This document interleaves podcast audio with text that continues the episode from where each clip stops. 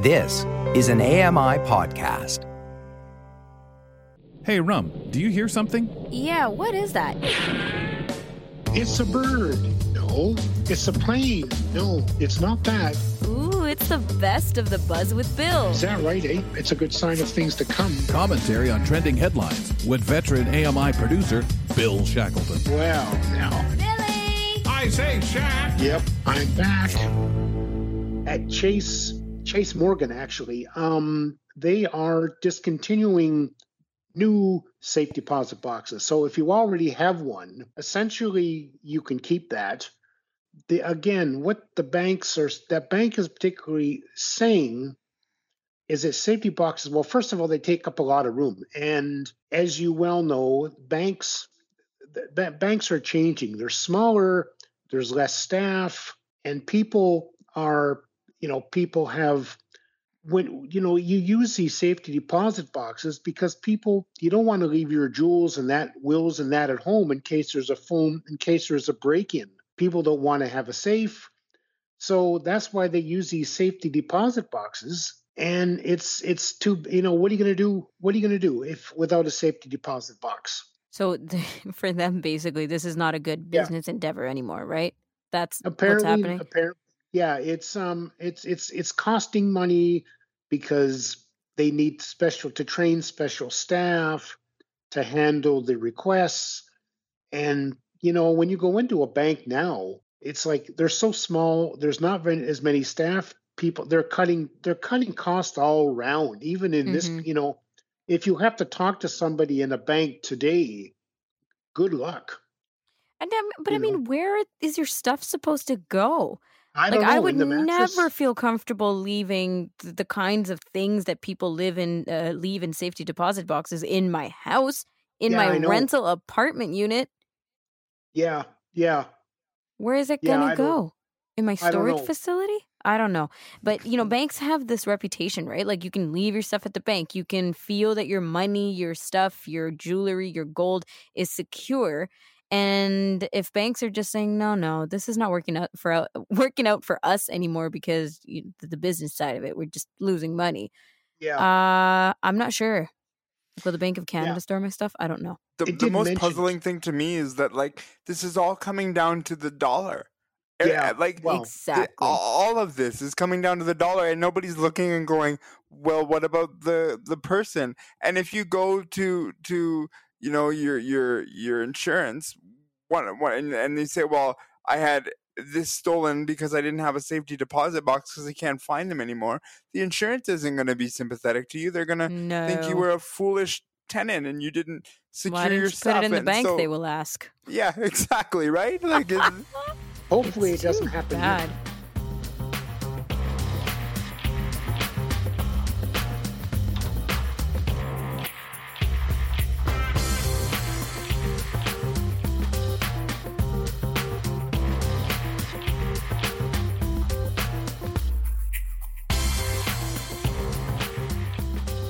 How companies off sites are changing business travel coming from the Associated Press. So here's a scenario is it used to be that when you went on a if you had a business meeting, you would go to an office or a, or a conference center. So it could be an office in, in another location. So if your company had two or three offices, you all you all would go to one office or you would go to a conference center. There is a growing trend now that companies are basically going on retreats. And what they're doing, the logic behind this is that by going on a retreat, you are going, getting out of the business sort of model mode environment. Um, they're calling it pleasure. So, of course, it means business and pleasure. Mm-hmm. So, the idea of doing this is that it's going to get your creative juices going uh, perhaps better, getting better, growing, whatever.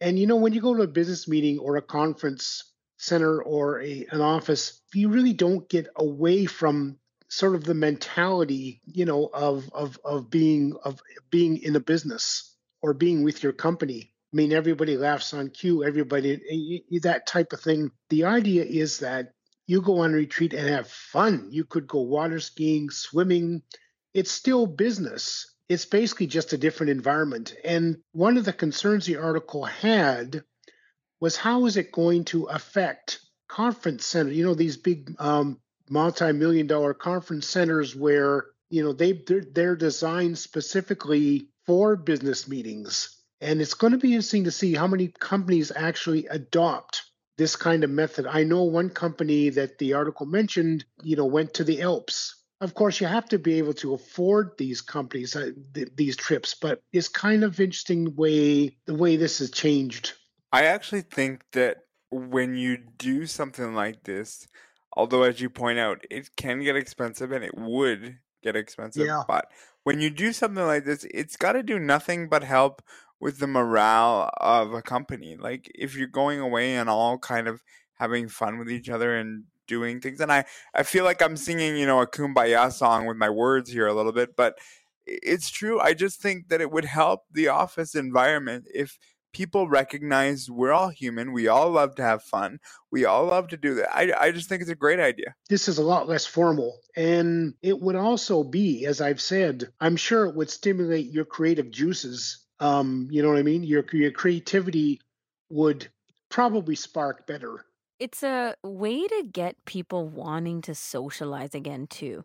I'm finding that, you know, the more we don't have fun at work, like fun meaning, you know, social committees type stuff, right? Like parties and uh, gatherings and lunch and learns, like all these different things that you knew you could count on that the company would provide for you a couple times a year to uh, socialize, like just to mix and mingle and and do something different than actually work and sit at your desk. Um, the, the less we have of that in the last couple of years, the more you're thinking, well, is it even important? Do we want to, like, is the remote party, the virtual Christmas party the same? And you might be leaning away from all that, right? And just thinking, no, this is the new life. We don't need to get to know our people at work. But these retreats drag us out. if you will, to a, a place mm-hmm. and a time to get to know your coworkers, because it's true like it states in this article that we don't even know some of the people we're working with literally because we've never met them and who knows where the next greatest business idea comes from it could come from any conversation retreat, yeah. that you're having on the retreat. And it, and it, doesn't have to be that you're having a formal business conversation of okay, let's let's brainstorm. It could just come out of a conversation or an activity where you're like, "Oh, this would be good for this and XYZ." And again, I recognize that I'm really singing kumbaya on this one and I get it, but it, it's it's true. It it just it can stem from anywhere at any time.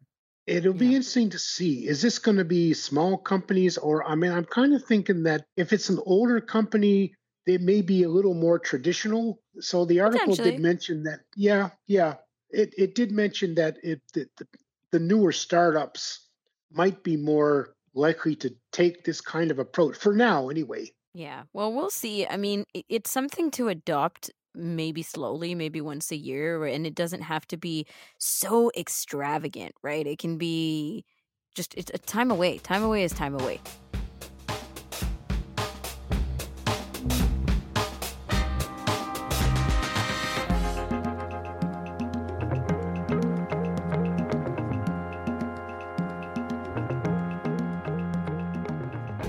Japan steps up push to get public to buy into digital IDs coming from the Associated Press. So you would think, or you might think, that as technical, technologically as advanced as Japan is, that they wouldn't have a problem buying into this digital technology. But apparently, the government is introducing a digital ID and they're basically saying that if you don't buy into that, you might lose your health, you might lose your health insurance.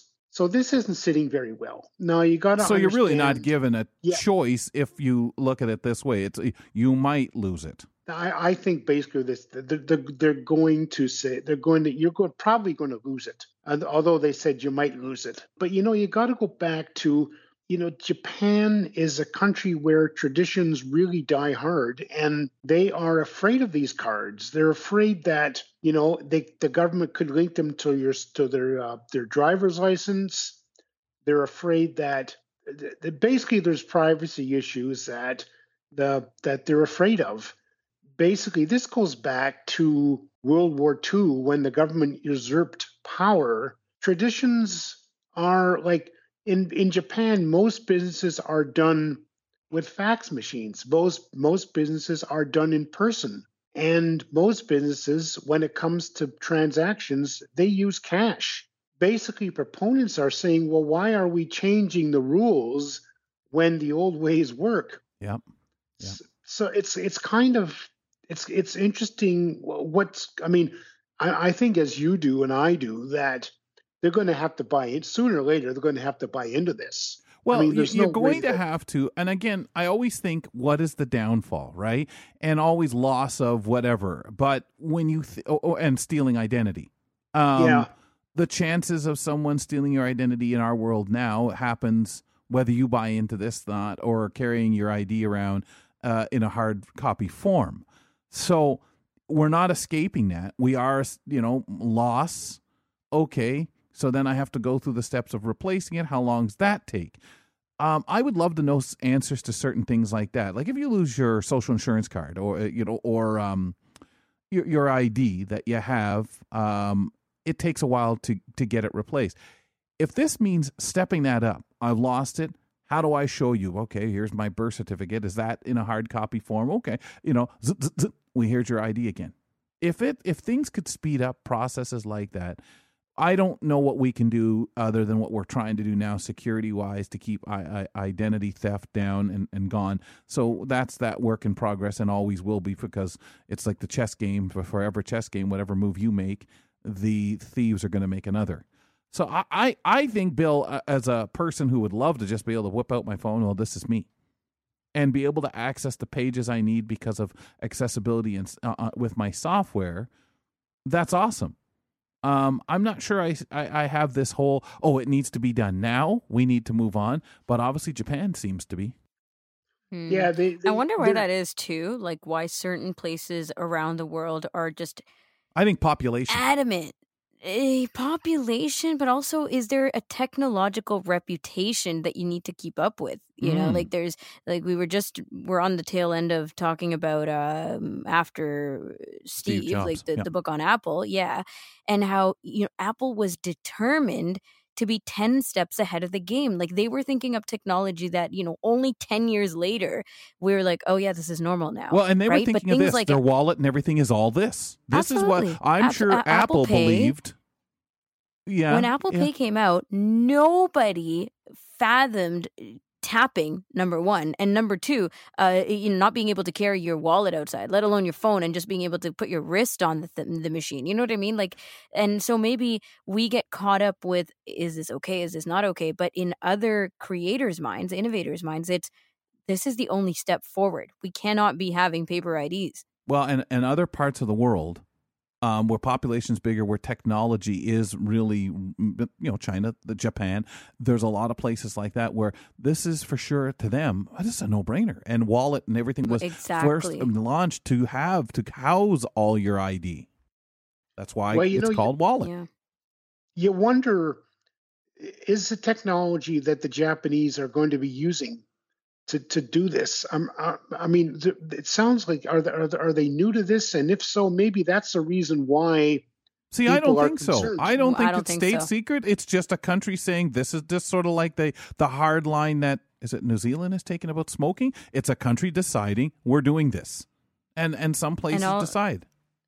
And we only know of it after it's out, after we after they're ready for us to know. But before that, of this could have been in the works for years. We don't know how ahead of the game they are. Yeah. Yeah.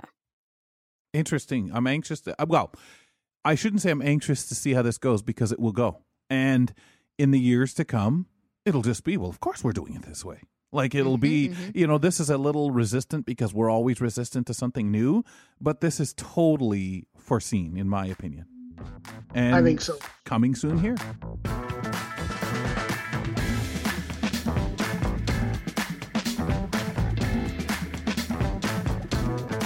Dining in the dark, Brussels eateries tackle energy crunch. didn't we have dining in the dark here? Wasn't there something around here yeah. where, where you could Au dine noir. in the dark?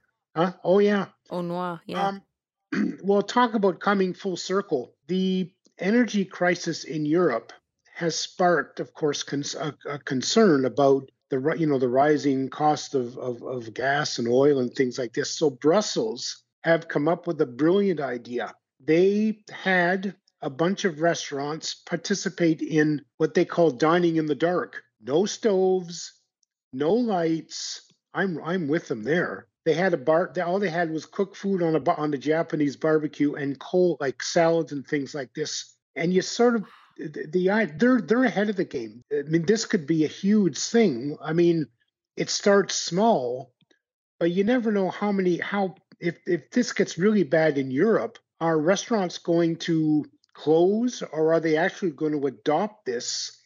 Hmm. And it would have been interesting to see how it actually worked. I mean, you got a bunch of people in a restaurant that they had candle lights on, on the tables, but you sort of wonder how well it went if you're sighted and all of a sudden you're you're in the dark pretty much. I, I you know how did I wonder how it worked out. There's a lot that people are facing in the restaurant industry in the the food industry that we all are facing anyway, right? Like we've been talking about groceries and bills and all of this stuff and inflation. Uh, but the restaurant industry is facing the exact same stuff, but they've got to feed how many people and use all these industrial machinery and yeah. energy. Uh, that is a struggle, man. Like I, I can really understand that this is you know, it's starting off as kind of a little bit of an initiative, but it's no joke. Yeah. Oh no, it's, it's no, it's not. And as I say, as you say, it's um, it's it's it's going to be. It might may be a lot bigger as oh, as yeah. if it if it gets really worse. But I think it's great. I'd love to go. I've gone to see how people react reacted to it. Yeah, I just I don't know. For me, I have such a um a textural problem that dining in the dark would be like I I don't know. that's why I never did it when it was in Toronto because I was just like, yeah, I'm I'm not there, but yeah, I would understand the need for it for sure. Yeah, I wonder how much beer got spilled, eh? Or food got spilled or whatever. Yeah, I'm sure. That would be just a crime, wouldn't it, Bill? The beer oh, got yeah, spilled. Yeah, um, yeah, it would. All right. Well, um, I mean, it's pretty brutal to think about this stuff and how it can be it can be a romantic, uh, sweet way to deal with energy crisis now. But how are people going to feel when all they're eating is non energy used stuff, cold? Basically, is what yeah. I'm saying. Cold. Well, and and I think I think you know as it, I mean, it's a bit of a joke right now. People are laughing at, people are having fun, but how serious is this going to get? If, what are people going to? How are they really going to take to it? If this really does take off, Mm-hmm. If the energy crisis is as bad as what they predicted is, how much fun yeah. is it going to be? Yeah, It's yeah, not because I, I, we we all love, but once the um once the novelty wears off, yeah, or the novelty of this being just a cute idea wears off, yeah. and then you start paying attention to what the, the people are actually experiencing, then it's a real problem. And once we all catch up to that notion, then it's going to be maybe a little too late. Um, hmm. hopefully, it doesn't get there, but it looks like they're really trying to state that it is.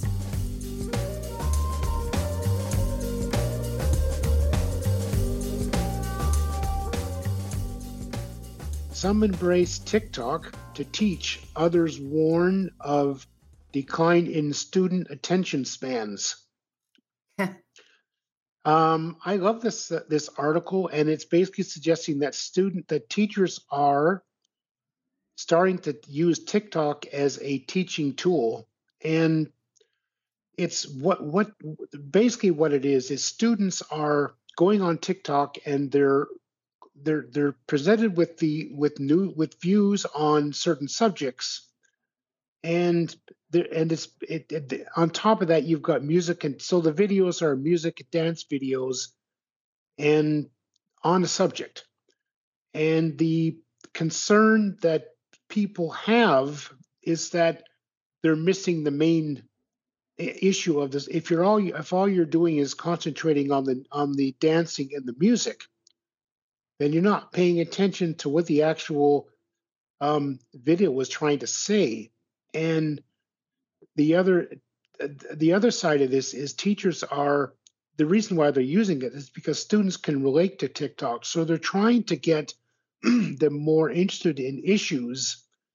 They're trying to spark students' conversations about issues. And let's face it, if you are if if if you can relate to TikTok, which most students can, the idea is it'll get them more interested in issues and things that are going on around the world.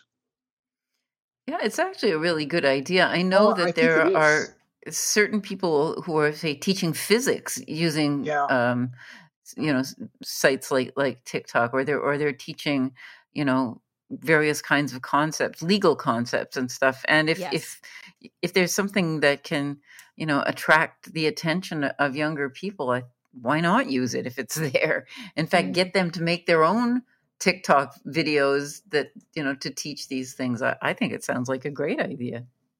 Well, as yeah, the I mean, article point, yeah, go ahead, Billy. As it pointed out, I mean, it's the aim is to spark students talking about issues and talking and you know take talking to their parents and teachers about it. and Pretty of course, much. because it's yeah, because it's on TikTok, you know, hey, it's it's the way to go truly there is a lot of educational content on TikTok. Um, there's people sharing, you know, firsthand experiences and uh, like disability experience and and just all kinds of education out there. And there's something for everybody that way. I think the part that may we may have to be wary of is how short these videos are. These are not yeah, even right two minute lessons. They're not five minute lessons. They're not 20 minute lessons. They're definitely not, you know, a series of what you would learn if you were taking physics at school, right? They're snippets. They're little teeny tiny pieces of information, um, sometimes focused on one small concept, one very specific thing. And so what, what I wonder about is, you know, do you can you consider yourself a professional if you learned about a subject on TikTok? No, I wouldn't think so. yeah, exactly. But you, it might make a good introduction. Exactly. Yeah, like what you were saying um, to preview, right, Billy? Yeah. Like to preview to get you interested, to make you maybe want to learn more about. Um, it's a nice way to kind of interactive learn that way. Yes, it is. But then the um, other thing third... too, just want to kind of bring the sec the, the first article in here there might be contradicting opinions on TikTok and people taking it as information. So that's another point. Yeah, it, it is.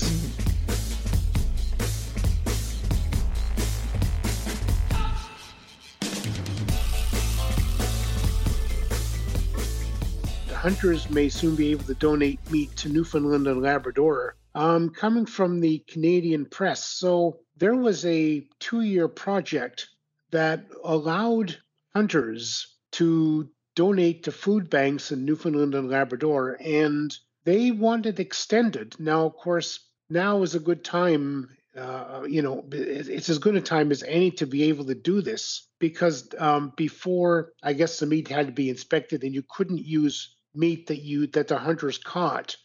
Um, but now they they are they have allowed um, meat to be donated. Now, the one thing I wasn't able to find out in the in the article, like, is it fresh meat? How how do you have to donate it? How soon after it's killed, or do you can you if you see a dead moose on the side of the road, can you donate it? I don't know. That was one of the things I wanted to find out.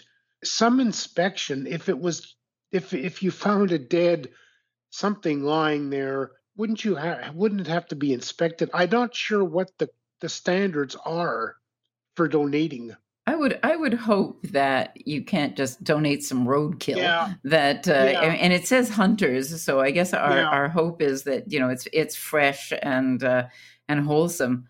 But yeah, you're right. There better be some kind of a standard. Not healthy if there isn't. But well, that's interesting. I, I mean, that that's a lot of meat. Um, I I can remember one time I worked in a lab that um, somebody brought in a, a, a, a freshly killed moose and uh, we had a freezer room and it took up the entire room. Those are big animals. They are but it's really it's it's very especially this time of year yeah. when food banks are you know, low, and and and a lot of people in that area grew up on um, with moose meat, and yeah. I hope this project is allowed to continue because, of course, when you consider how much meat is meat goes to waste, right? And and because you can't donate it, which it's kind of crazy. Yeah. Well, it, it, yeah, to me, it looks like a sensible thing to do. Uh, that's for sure. Bill Shackleton is a usual suspect on our show, Kelly and Company. You can catch Billy sneaking around the studio on Wednesday, Thursday, and Friday at 3 p.m. Eastern on AMI Audio. And be sure to subscribe wherever you listen to podcasts for more of the buzz. All right, see ya.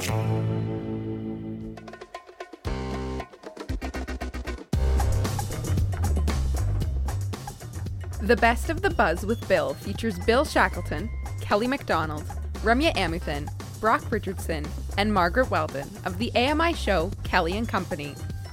The technical producers of this podcast are Matt Agnew, Jeff Ryman, and Grace Schofield. The manager of AMI Audio is Andy Frank.